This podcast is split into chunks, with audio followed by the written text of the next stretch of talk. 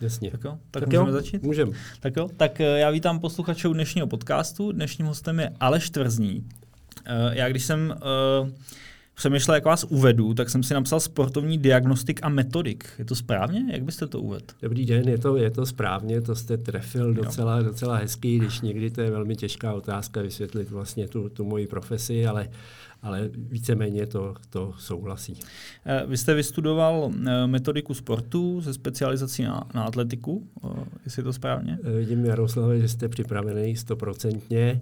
Já jsem vystudoval na fakultě tělesné výchovy a sportu, vlastně, jak jste správně řekl, metodiku, plus jsem dělal specializaci atletiku, to znamená vlastně jako jsem i trenér atletiky. Mm-hmm.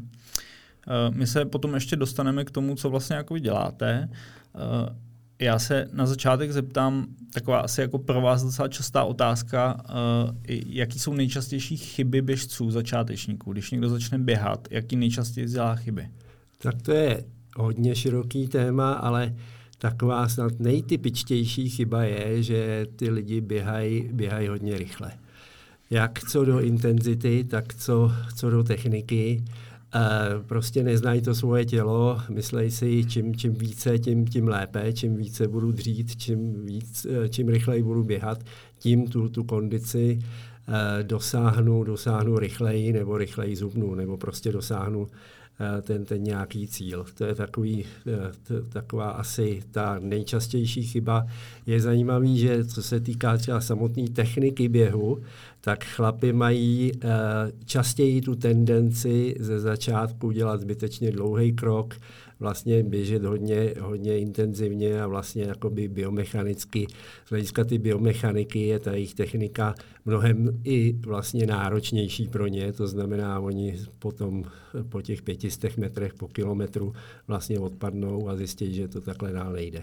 A předpokládám, že i daleko náchylnější na nějaké zranění. Přesně tak. Pokud, pokud by to vydrželi, oni vlastně paradoxně to tak dlouho nevydržejí, tuhle tu techniku, takže vlastně to tělo si samo řekne, že prostě musí, musí ubrat, ale, ale samozřejmě tahle ta technika je mnohem, mnohem uh,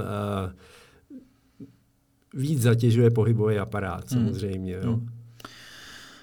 Uh, jaký za, jsou ty zranění nejčastější, ke kterým dochází právě třeba důsledkem toho přetrénování?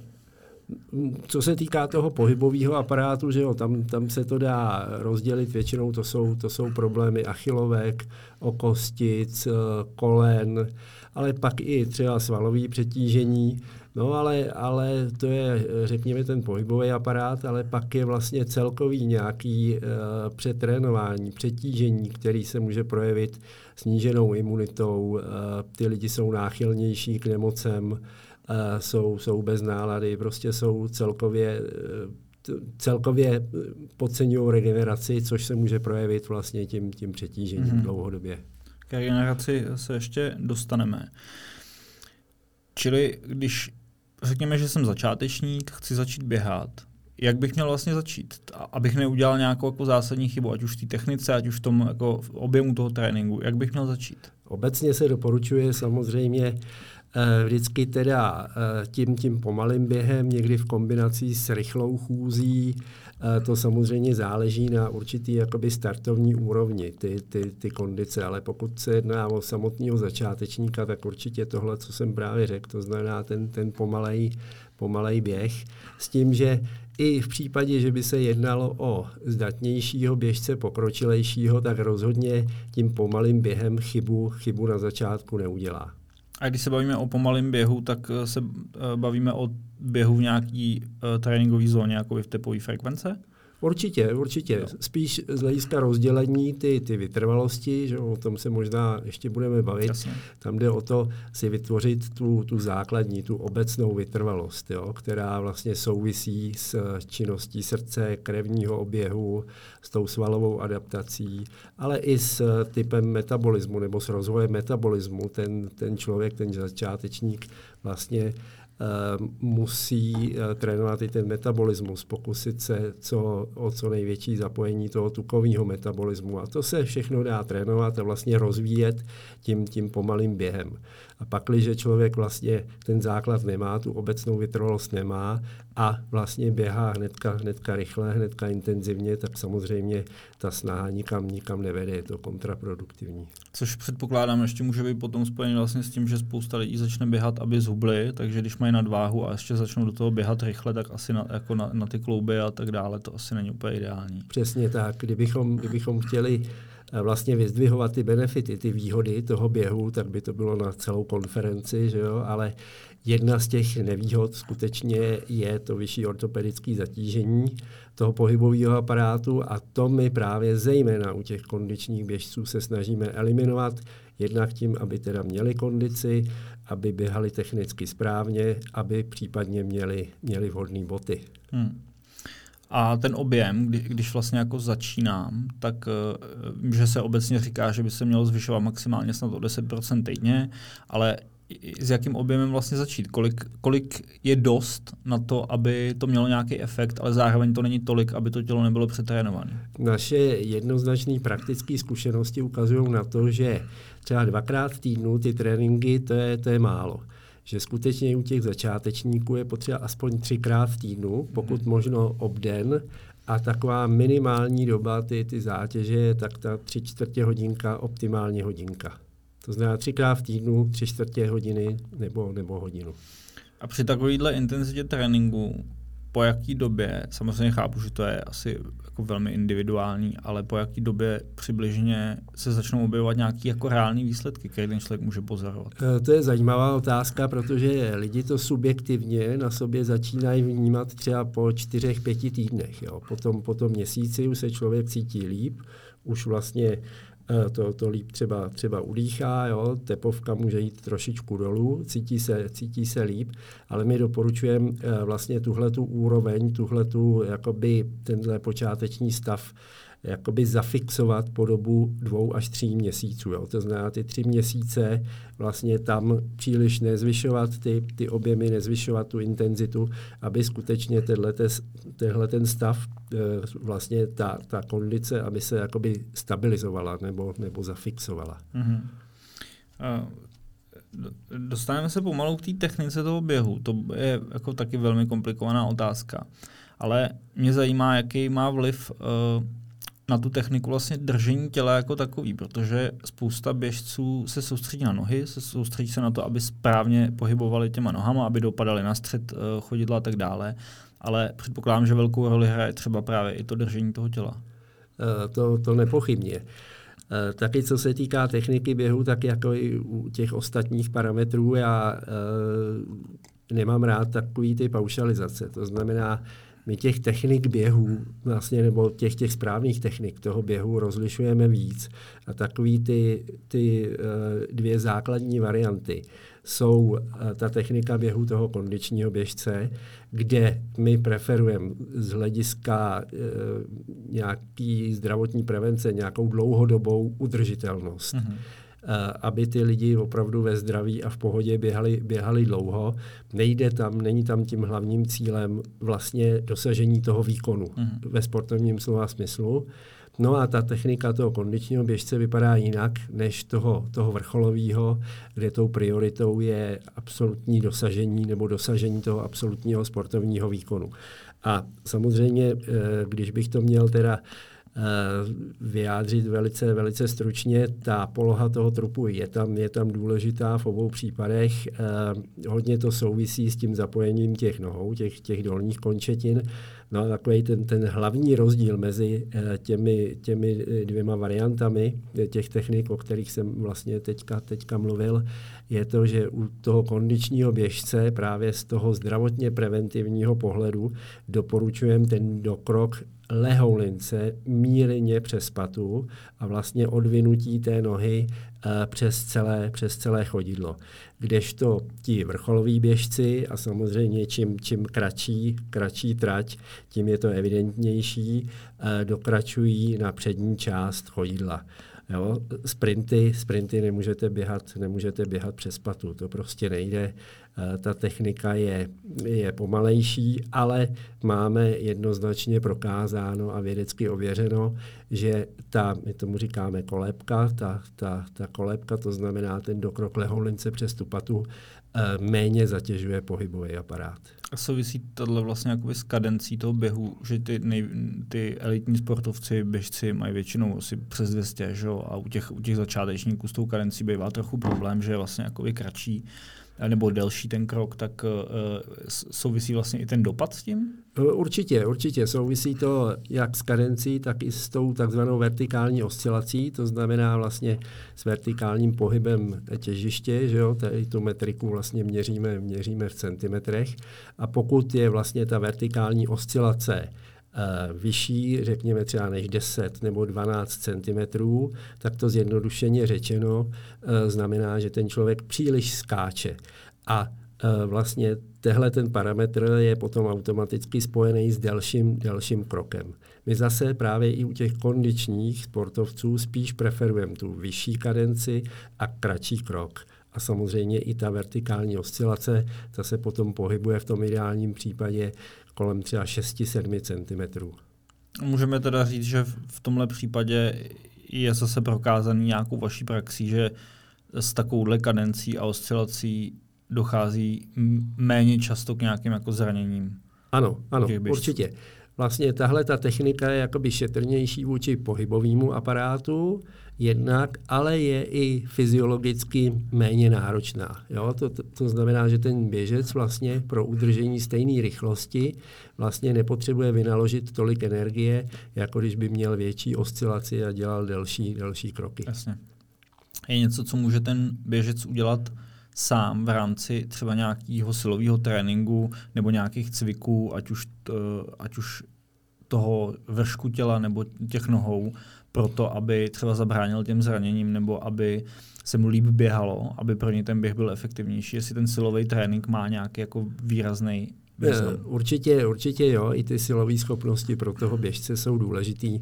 Jenom když si představíte ten kotník, když, by, když byste neměli eh, nebo neměl silný, kotník, vběhnete do nějakého náročného terénu, že jo, tak jako to, to zranění eh, se, se dostaví velice brzo. To znamená právě i pro udržení té optimální techniky běhu, ale nejenom za čerstva, ale potom i za únavy, kdy potom teda to riziko toho zranění jako je, je vyšší, tak je potřeba určitý, určitých silových schopností, aby, aby prostě ten, ten běžec nějakou tu sílu měl. To znamená, tam u těch běžců se nejedná o posilování s velkou nakládací činkou, že jo, ale dejme tomu s vlastním tělem a vlastně i ty některé metody běžeckého tréninku vlastně kromě ty vytrvalosti uh, vlastně zlepšují i ty, i ty silové předpoklady, i ty silové schopnosti.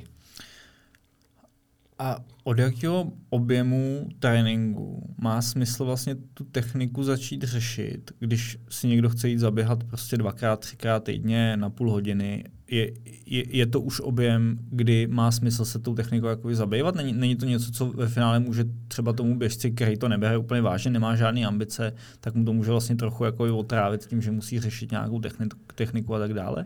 To máte svým způsobem pravdu, ale myslím si, že tam je hodně důležitý zase, zase rozlišovat, eh, na jaký úrovni eh, ta technika toho běžce je. Pokud ten běžec, byť začátečník, tam má nějaký základní chyby, dělá základní problémy, eh, tak je velmi pravděpodobný, že, že se to riziko zranění zvýší, jo, že si prostě ublíží. Pokud uh, ta technika je, řekněme, relativně v pořádku, jsou tam jenom třeba nějaké drobné chybky uh, práce paží a tak, tak uh, opravdu ten, ten důvod, jako ho tímhle třeba zatěžovat a potažmo třeba i odradit, tak si myslím, že není. Hmm. A jaký jsou nejčastější chyby třeba právě u té techniky? Už jsme zmínili to eh, došlapování, eh, ať už na patu nebo na špičku, takže předpokládám, že to je jako jeden z těch hlavních. Tak co, co dál, co ještě dělají eh, ty začátečníci špatně? Uh, velmi častá chyba je právě ten příliš dlouhý krok u těch začátečníků a ten je vlastně i spojený s tou uh, chybou, kdy, kdy vlastně ten člověk dokročí příliš intenzivně na patu. Vepředu před tím běžcem vlastně dokročí uh, daleko a příliš na patu s přitaženou špičkou k berci s propnutým kolenem. To znamená, ta vlastně vertikálně působící síla, která při tom standardním objemovém tempu, řekněme 5,36 minut na kilometr se rovná vlastně dvojnásobku váhy toho běžce, tak působí vlastně nahoru do toho pohybového aparátu. Jo? A na ty všechny struktury toho pohybového aparátu často to je spojený i právě vlivem těch přitažených špiček k tomu berci vlastně s problémy s okosticemi. Jo? Ty běžci si často stěžují, že, že mají problémy uh, ok, uh, s okosticemi. No a pak tehle ten, vlastně tehle ten příliš velký náraz často vede i k tomu takzvanému sezení. Když pak si představíte, že potom do kroku e, vlastně se ten člověk dostává tou vlastně oporovou nohou pod sebe, my tomu říkáme moment vertikály, tak tam hodně záleží na úhlu v tom koleni. Pokud ten úhel v tom koleni je příliš velký, což velmi často Eh, vlastně následuje potom, když, když vlastně ten prvotní náraz je, mm. je příliš intenzivní, tak ten člověk to neudrží a takzvaně si do toho sedne. To znamená, ten úhel v tom koleni je potom větší, než, než by bylo optimální. No a čím je větší úhel v tom koleni, tak biomechanicky vlastně je na to koleno, na to koleno větší páka a tím samozřejmě eh, ta, ta kolena víc, víc eh, trpí. Mm-hmm. Taková další častá, častá chyba technická nebo, nebo spíš problém je uh, ta takzvaná pronace. Ten, ten přílišný nebo větší propad kotníku vlastně na, na vnitřní stranu právě v průběhu toho, té oporové fáze, kdy je ta noha v kontaktu s tou, s tou podložkou No a potom zase se nerovnoměrně zatěžuje achilovka, eh, kolena, ale vlastně to přetížení se může eh, de facto řetězit i nahoru do pohybového aparátu.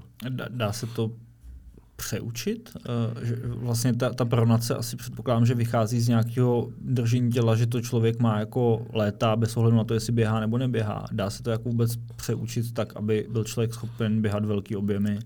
My, my obecně u těch, eh, u těch technických chyb eh, rozlišujeme takový tři kategorie těch, těch chyb.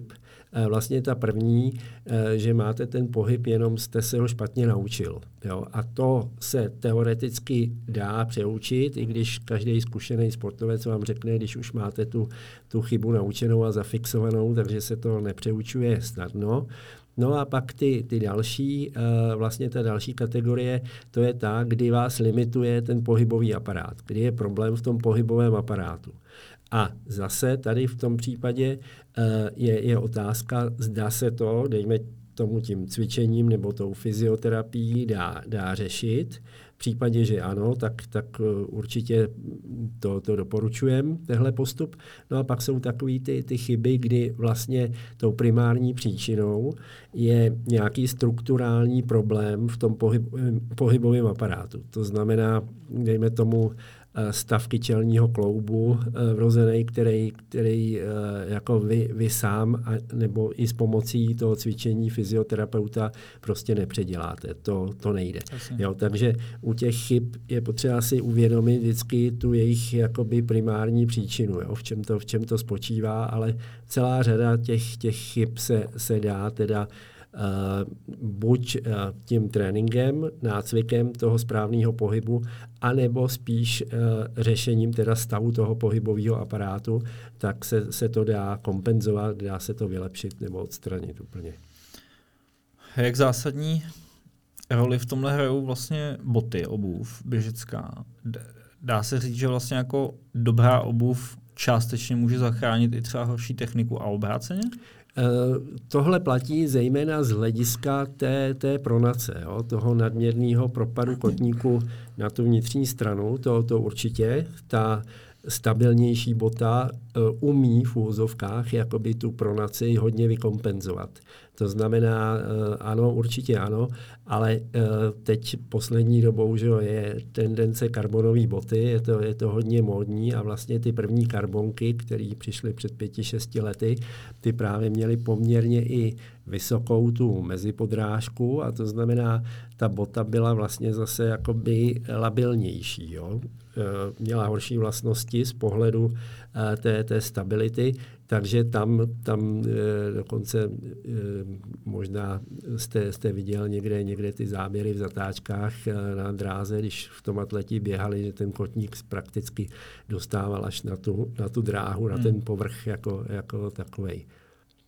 Na jak parametry u těch bod by se měli ty hobbyběžci vlastně dívat? Samozřejmě u těch profesionálů tam je to jiná věc, ale mm, u těch hobbyběžců těch parametrů dneska je tolik, ať už je to právě třeba ten materiál, že vlastně spousta začátečníků hobbyběžců asi ani neví, jaký vlastnosti ten karbon má, co vlastně jakoby umožňuje. Eh, je tam drop, je tam pronace, eh, jsou tam různé další jako věci, na co všechno by se měl člověk dívat a co naopak třeba se přeceňuje u těch bod. Eh, určitě, určitě ta celková stabilita a samozřejmě ta úroveň toho tlumení. Jo. Zase záleží, na jakým, na jakým povrchu se, se chystám běhat. To souvisí že jo, s, tím, s tím tlumením. Samozřejmě uh, ta, ta stabilita, ta souvisí s tou technikou, technikou běhu, v jakém stavu teda mám ten kotník a jestli, jestli se tam eh, nepropadá dovnitř. No ale v současné době jsou opravdu veliké diskuze kolem těch karbonek, kolem těch karbonových bod. Eh, s tím, že já mám zkušenosti, že řada klientů eh, s nima přichází na funkční, na funkční vyšetření a říká, že v nich absolvuje objemové tréninky. Což eh, zatím podle všeho vypadá, že není úplně ideální. To je trošičku situace, protože ty karbonky primárně byly, byly to byla vlastně závodní bota, No a e, tohle to je situace, pokud v nich trénujeme objemy, tak trošičku mi to připomíná, nebo bych to přirovnal, jako kdyby atleti, kteří závodí v tretrách, tak vlastně všechny tréninky absolvovali taky v tretrách, což v praxi vám každý atlet potvrdí, že to prostě nejde a to se nedělá. Jasně. A u toho tlumení, tam zase přijde, že jsou trochu jako dva tábory, že někdo říká, že uh, by to tlumení mělo být co nejmenší, aby ten běh byl co nejpřirozenější, že to je žádoucí a někdo naopak říká, že to tlumení by mělo být co největší, aby šetřilo klouby a tak dále. Jak tohle vyřešit? Uh, to tlumení, to, to je vlastně jako na úplně samostatný, samostatný téma na dlouhý povídání. Nicméně já osobně jsem rád, že teď se potvrdilo, že to tlumení uh, určitý význam má, nebo poměrně, poměrně významný eh, význam je, je, je důležitý. A to vlastně potvrdil Kipchoge, že když, když zaběh ty, ty maratonské časy.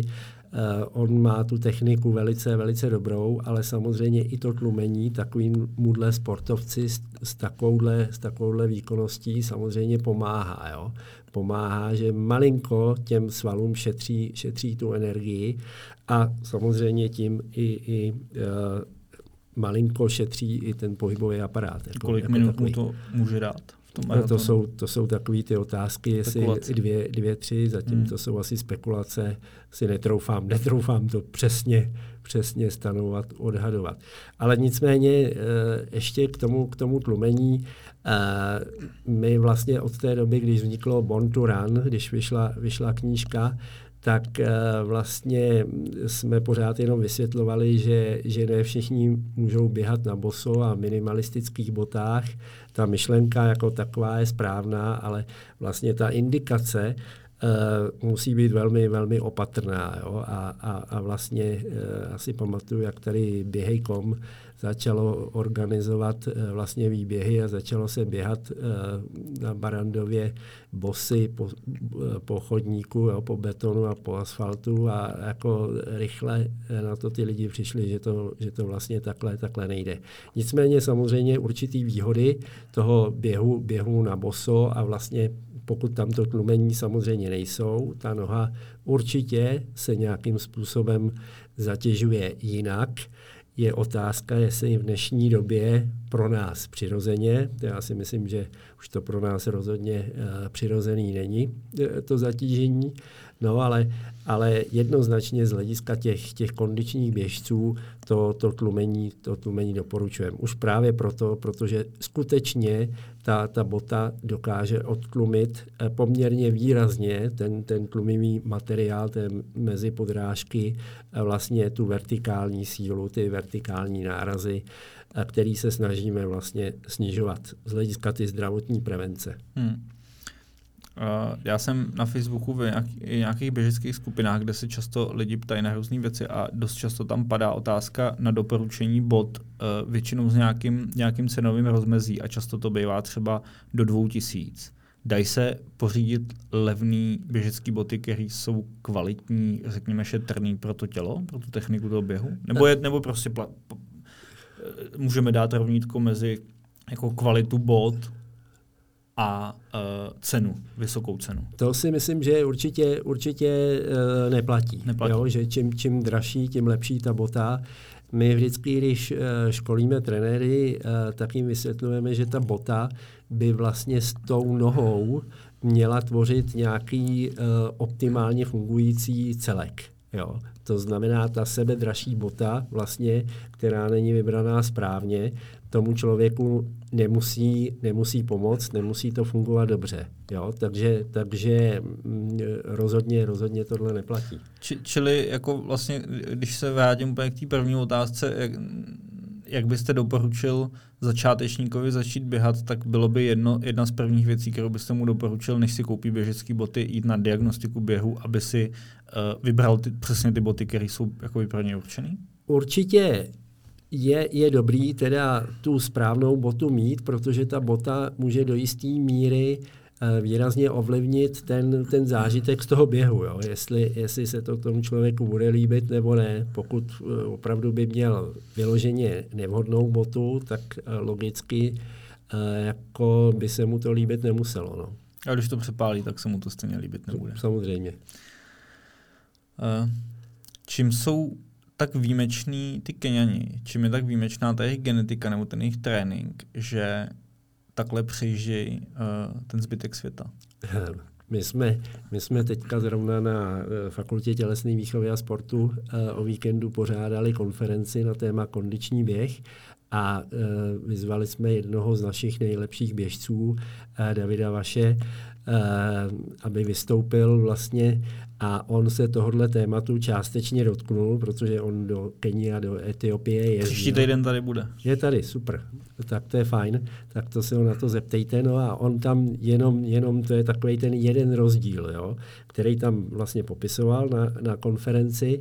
Říkal, že teda Keniani ráno vstanou, nasnídají se, eh, odběhnou si trénink, jdou spát, potom se naobědvají, zase jdou spát, pak, pak jdou trénovat, no a pak si jdou zase lehnout. Jo. Takže jako, ale to je, to je vlastně ten rozdíl. Eh, David eh, na konferenci mluvil o rozdílu toho kondičního běžce a toho vrcholového. Jo. Ty, ty vrcholoví opravdu nedělají nic jiného, než běhají, ale, ale eh, jeden další jako podstatný moment skutečně ta regenerace. Jo. To znamená, oni nedělají nic jiného, než, než že spí. No a ta genetika, ta anatomická skladba toho těla. Rozhodně, rozhodně. Anatomická skladba těla, genetika, nadmořská výška, těch, těch faktorů je tam skutečně, skutečně celá, celá řada.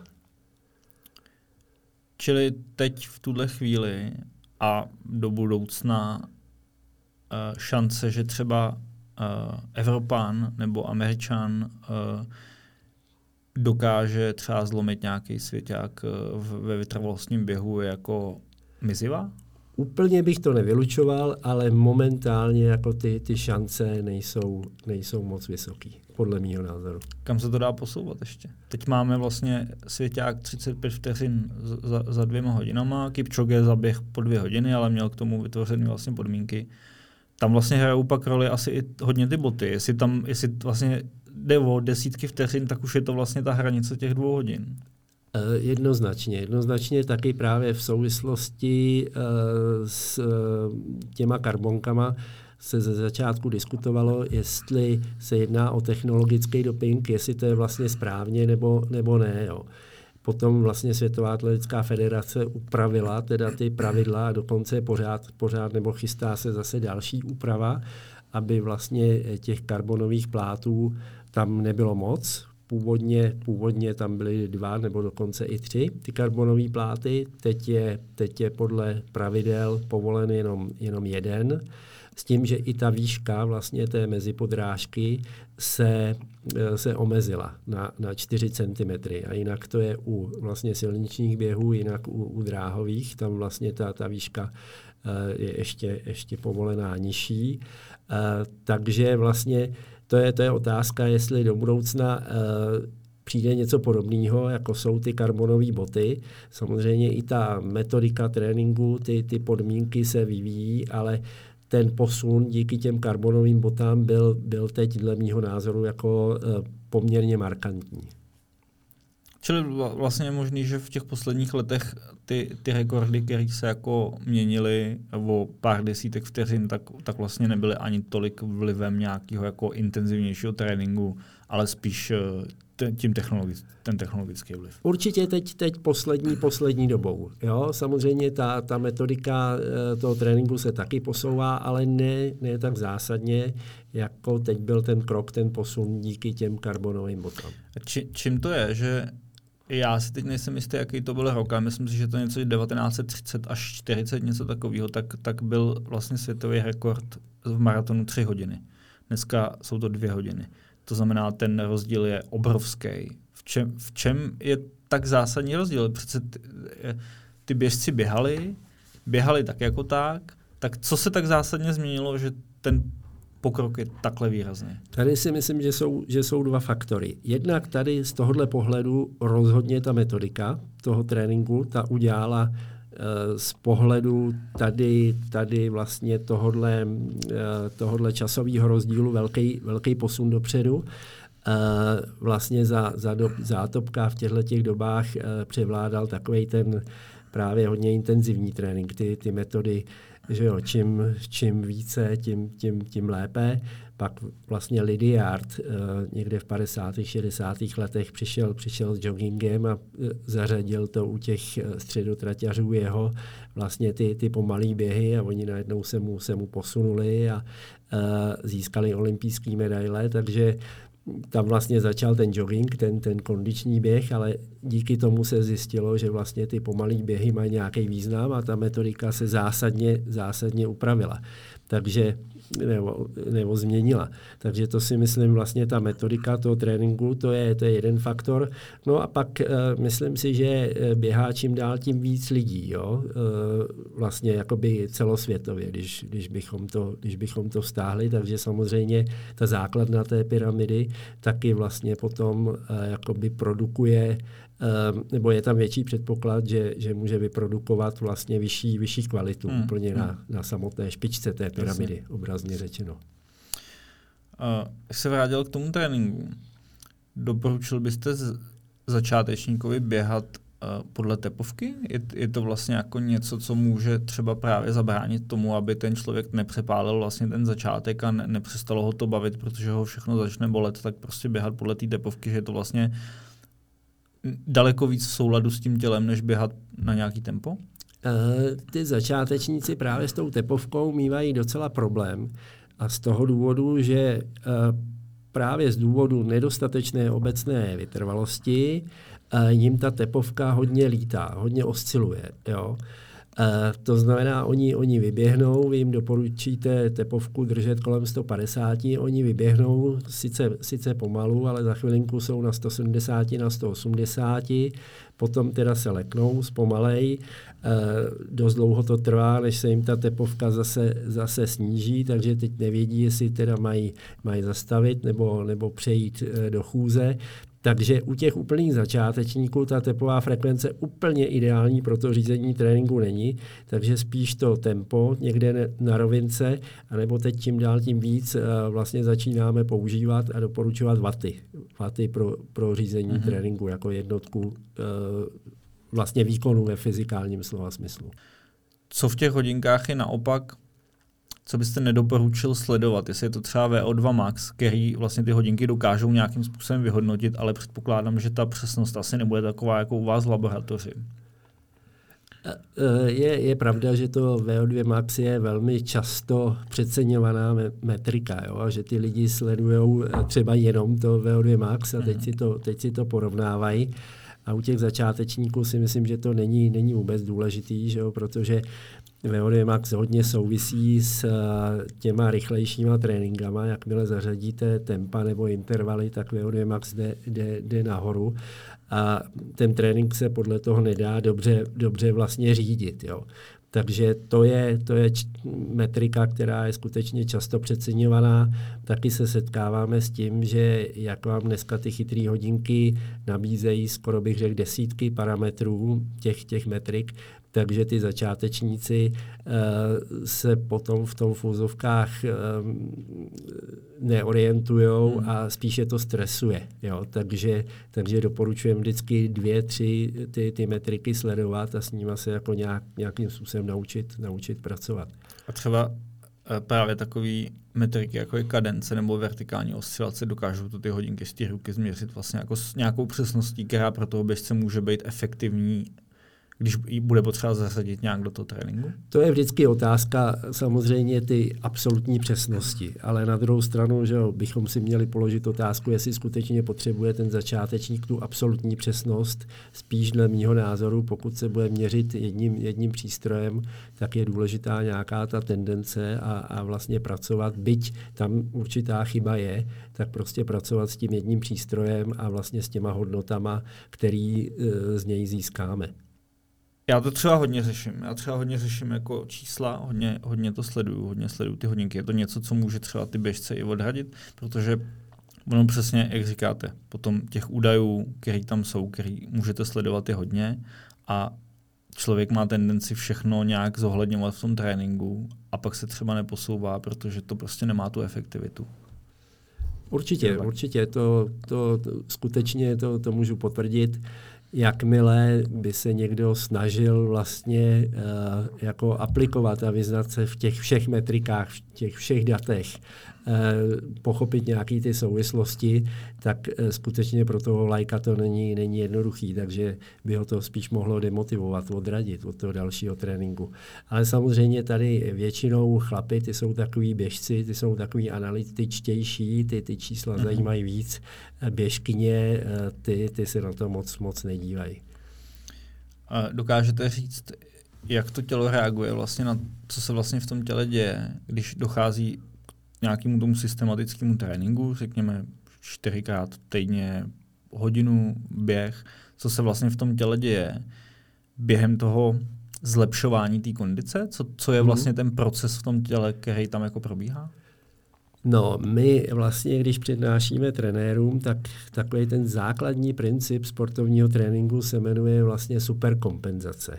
To znamená, že to tělo vlivem toho tréninku unavíme a ono má tendenci se vracet na tu původní úroveň, jakoby ji vyrovnat, jo? udržovat pořád jakousi rovnováhu, tu homeostázu. Mm-hmm. No ale protože neví, jestli, jestli nepřijde ještě silnější podnět, tak se snaží vlastně jakoby dostat třeba i na malinko vyšší úroveň, než bylo, než bylo předtím.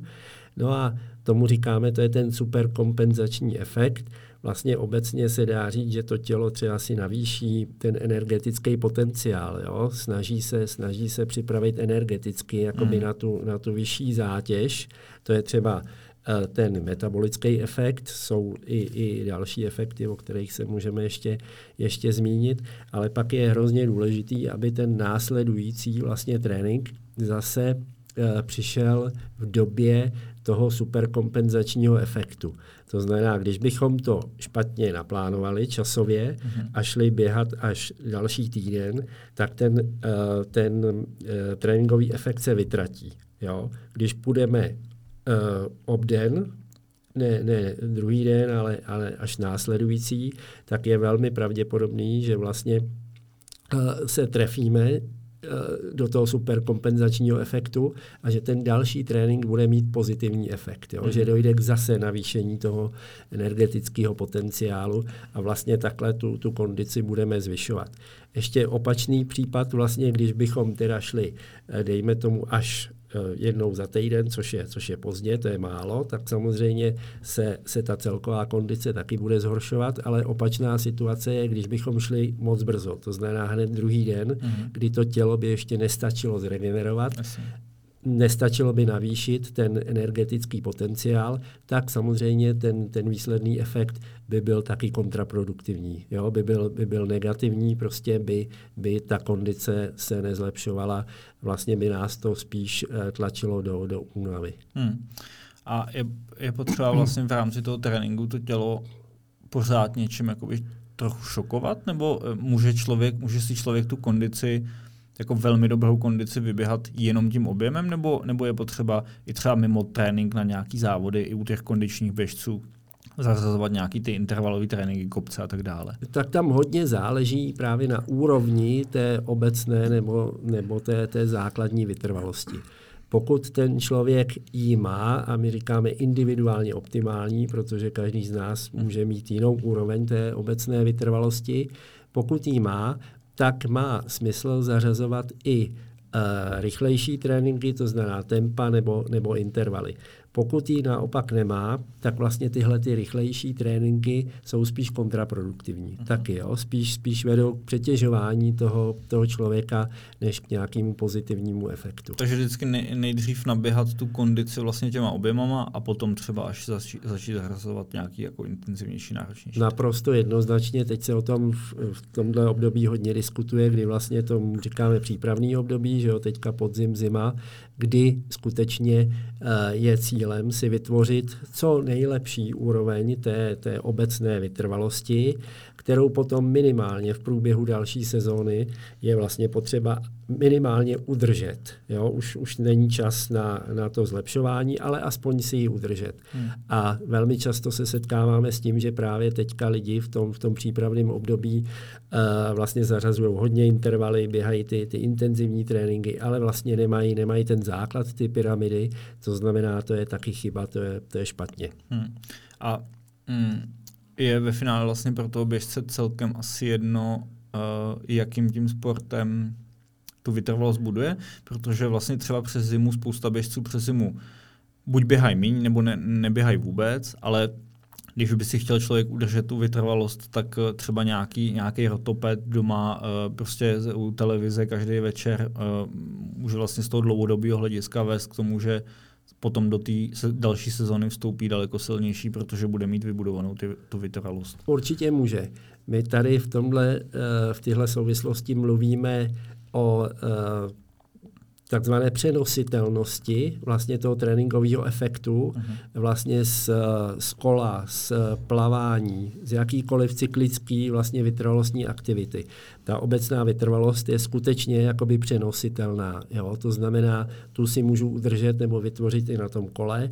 Je to časově náročnější, že jo? jsou tam nějaký specifika, nějaký rozdíly, ale určitě vlastně tu obecnou vytrvalost, uh, ta, ta se dá přenést i, i z toho jiného sportu vlastně. Eh, jsou nějaký látky, ať už minerály, vitamíny nebo cokoliv, co by měl každý běžec, ať už je to hobík nebo nějaký pokročilej, co by měl doplňovat, protože uh, třeba tím intenzivnějším sportováním to tělo vlastně o to přichází, uh, spaluje nějaký živiny a potřebuje je doplňovat?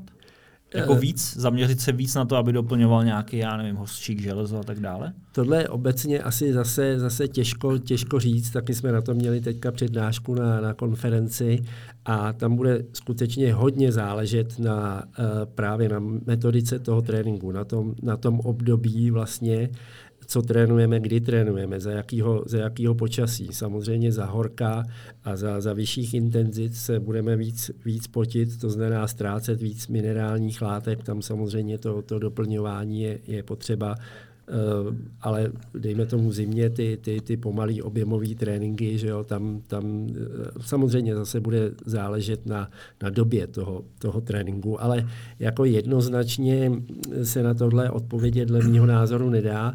Ale co je zajímavé, že právě celá řada i těch kondičních běžců vlastně ty suplementy přeceňuje. Jo, že, že si myslí, že, že když do sebe e, v úvozovkách narvou nějakou, nějakou mm. tu sadu těch suplementů, těch výživových doplňků, takže to bude fungovat samo. Jo, ale to tak, to tak eh, Jasně. vlastně není. Jasně, k tomu ideálně ještě drahé boty a, no.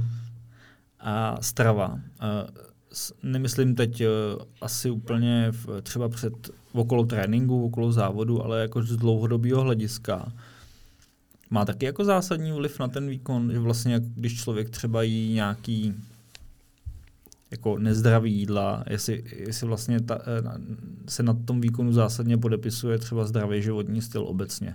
Rozhodně, to, to určitě. Eh, s tím, že i z pohledu výživy my vždycky začínáme s doporučením, vlastně, které se týká ty energetické bilance. Jo. To znamená, jaký mám výdej energie a jaký mám příjem té energie. Tam se velmi často chybuje, zejména ženy, začátečnice, který uh, se snaží i o redukci váhy, mm-hmm.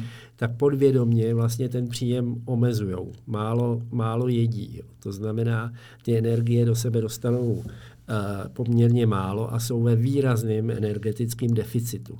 A to tělo potom, já říkám zjednodušeně, si myslí, že přijdou horší, horší časy a ten tuk jako si, si to drží vlastně do zásoby, nechce ho pustit, ale eh, tam skutečně ten metabolismus eh, je stížený, je, je omezený, ale co tam především potom nefunguje, to je ta regenerace, nebo funguje, funguje hůř. Jo. Mm-hmm.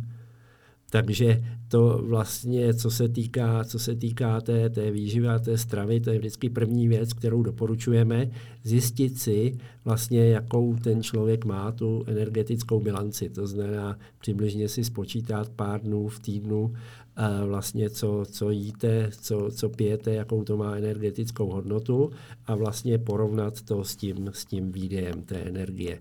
A pak samozřejmě řešit, to je, to je první věc, a potom samozřejmě řešit uh, skladbu té, té stravy, uh, vlastně časy, kdy, kdy teda vlastně jíte, že jo, a, a, ty, a ty další věci. Jasně, jasně. Uh, vy měříte v laboratoři mimo jiné i laktátovou křivku. Můžete vysvětlit, v čem to může vlastně hobíkovi, hobbyběžci pomoct v tom tréninku? My vlastně výsledkem uh, toho měření toho laktátu je právě stanovení té křivky, to znamená, my vlastně odebíráme tu kapilární krev ve více intenzitách běhu, vlastně začínáme vždycky pomalým během, a postupně tu rychlost zvyšujeme a vždycky na konci většinou toho čtyřminutového úseku odebereme tu kapilární krev a z ní stanovíme hodnotu toho, toho krevního laktátu. A my vlastně podle té křivky, kterou potom stanovíme, jednak vidíme eh, úroveň celkové kondice, ale jednak vidíme i tu strukturu vytrvalosti. Právě Eh, jestli ten člověk má nebo nemá tu obecnou nebo základní vytrvalost, to se z toho hezky pozná, eh, v jaké rychlosti, v jakém tempu nebo v jakých tepech vlastně jsou ty zlomové body, ty, ty, ty prahy, jestli má nějakou tempovou vytrvalost, uh, jestli, jak je na tom z hlediska těch, těch vyšších intenzit, No a vlastně na základě toho jsme, jsme schopni teda jakoby eh, doporučit tu další metodiku toho tréninku. To znamená eh, nejčastěji tréninkové zóny, buď teda v tepech, nebo, nebo když si přinese člověk už vlastní wattmetr, tak i ve vatech, no a samozřejmě uh, v tempu a, v rychlosti, v rychlosti běhu. Hmm. Uh, chodí, chodí k vám, předpokládám, že chodí i hobbyběžci, já jsem u vás byl loni, uh, hodně mi to pomohlo v tom tréninku právě díky, díky té laktátové křivce. Vlastně dřív to bylo, nebo myslím, že to dřív bylo hodně považované za takový jako spíš jako pro profesionály, proč by si hobík měl chodit měřit nějaké jako věci, ale dneska vlastně vy toho měříte spoustu, do, toho dokážete dneska poznat a, a může to ten trénink docela zásadně jako změnit.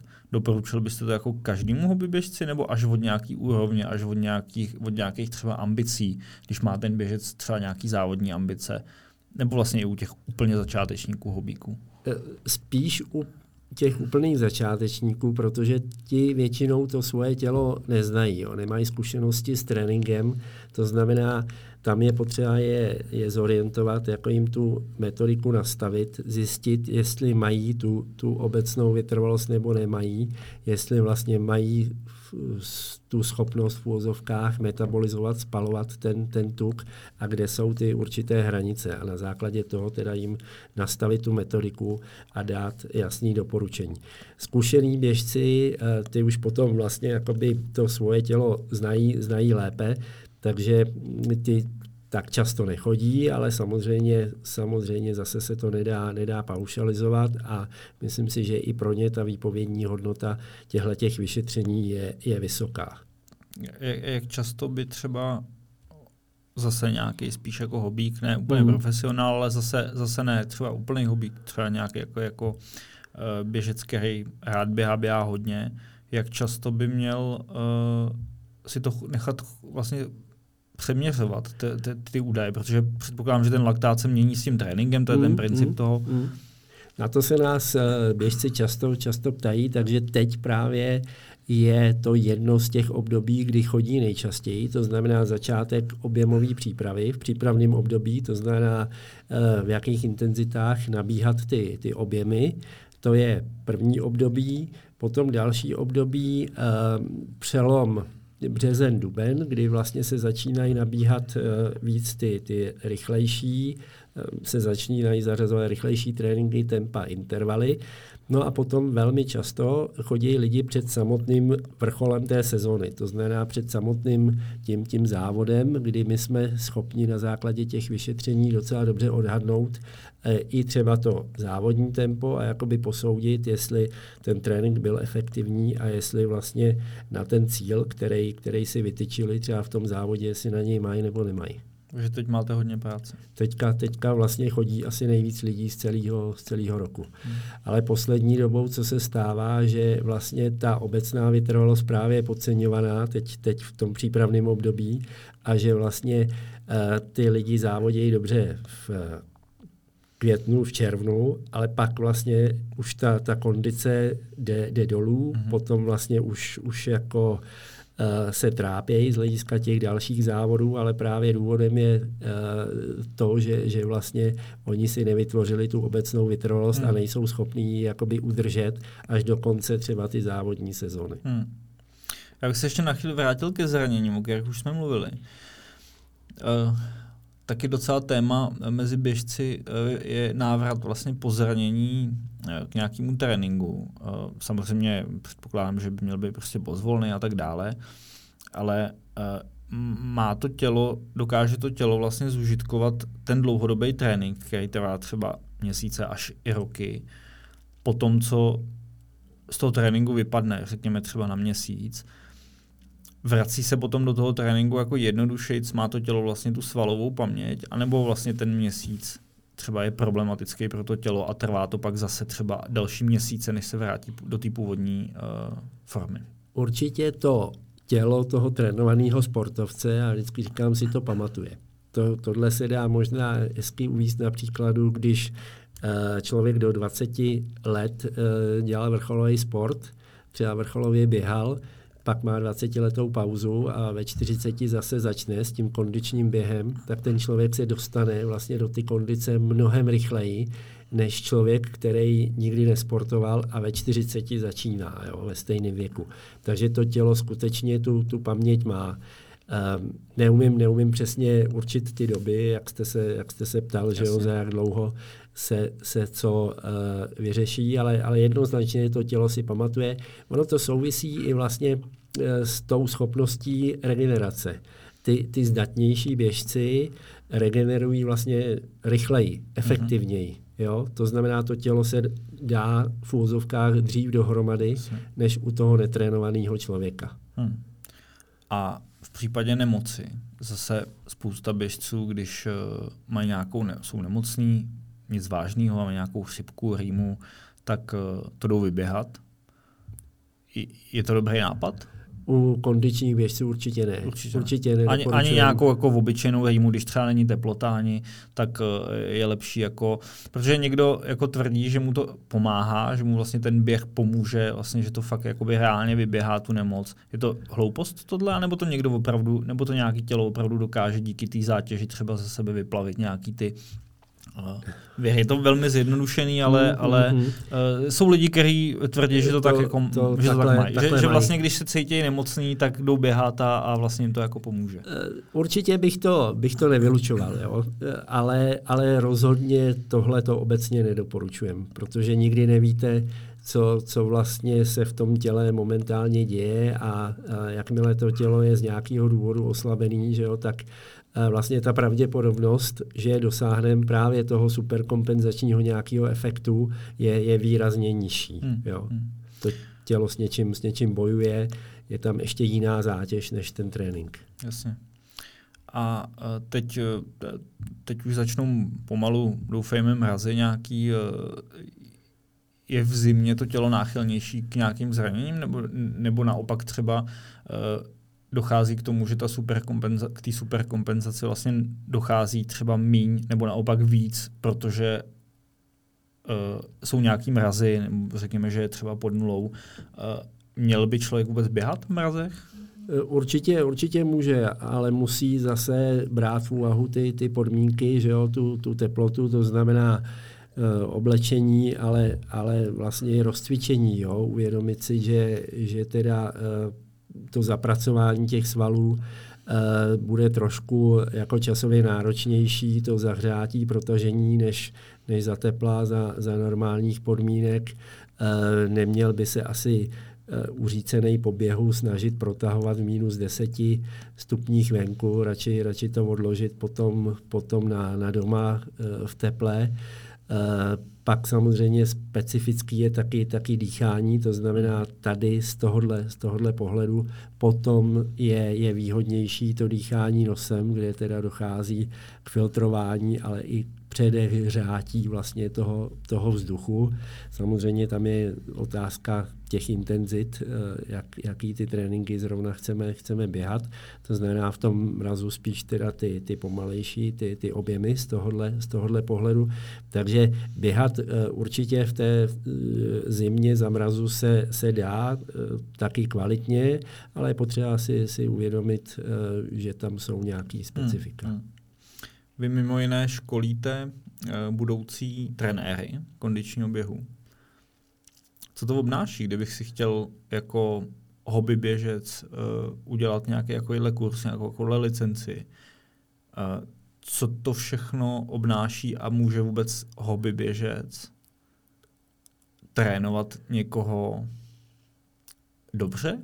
Ne, není potřeba, aby byl člověk zkušený profesionál, ale může to, může to dokázat i um, obyčejný hobby běžec?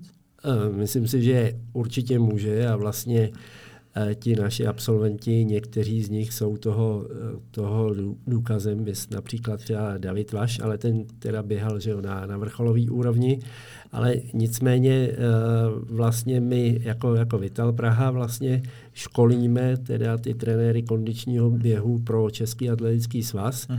a vlastně někde před 6 lety, když, když to školení vzniklo, tak jsme reagovali na takovou tu poměrně živelnou situaci, Eh, v oblasti, v úvozovkách toho běžeckého trhu. Jo. Tím chci říct, že eh, trenéra v té době dělal skutečně kde kdo, vlastně bez, bez vzdělání, bez kvalifikace, velmi, mm-hmm. velmi často a já vždycky, když tohle trenérům přednáším, tak říkám, že to je otázka už dnes, dneska preventivní medicíny, vlastně ty obory, které s tím kondičním během souvisejí. Hmm. A e, když e, máte nějaký zdravotní problém, tak taky nejdete k léčiteli, ale jdete k teda vystudovanému doktorovi. Jo.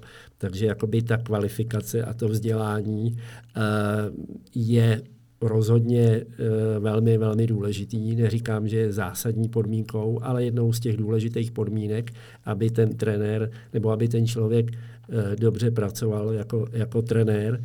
Určitě jsou, jsou potřeba ty, ty zkušenosti jako vlastní, ale potom je i hodně důležitá taková nějaká empatie, jo? Ta, ta trenérská empatie, e, trenérský vnímání. A, a to všechno a ten, hodnotí, ten hodnotíte přístup. na tom?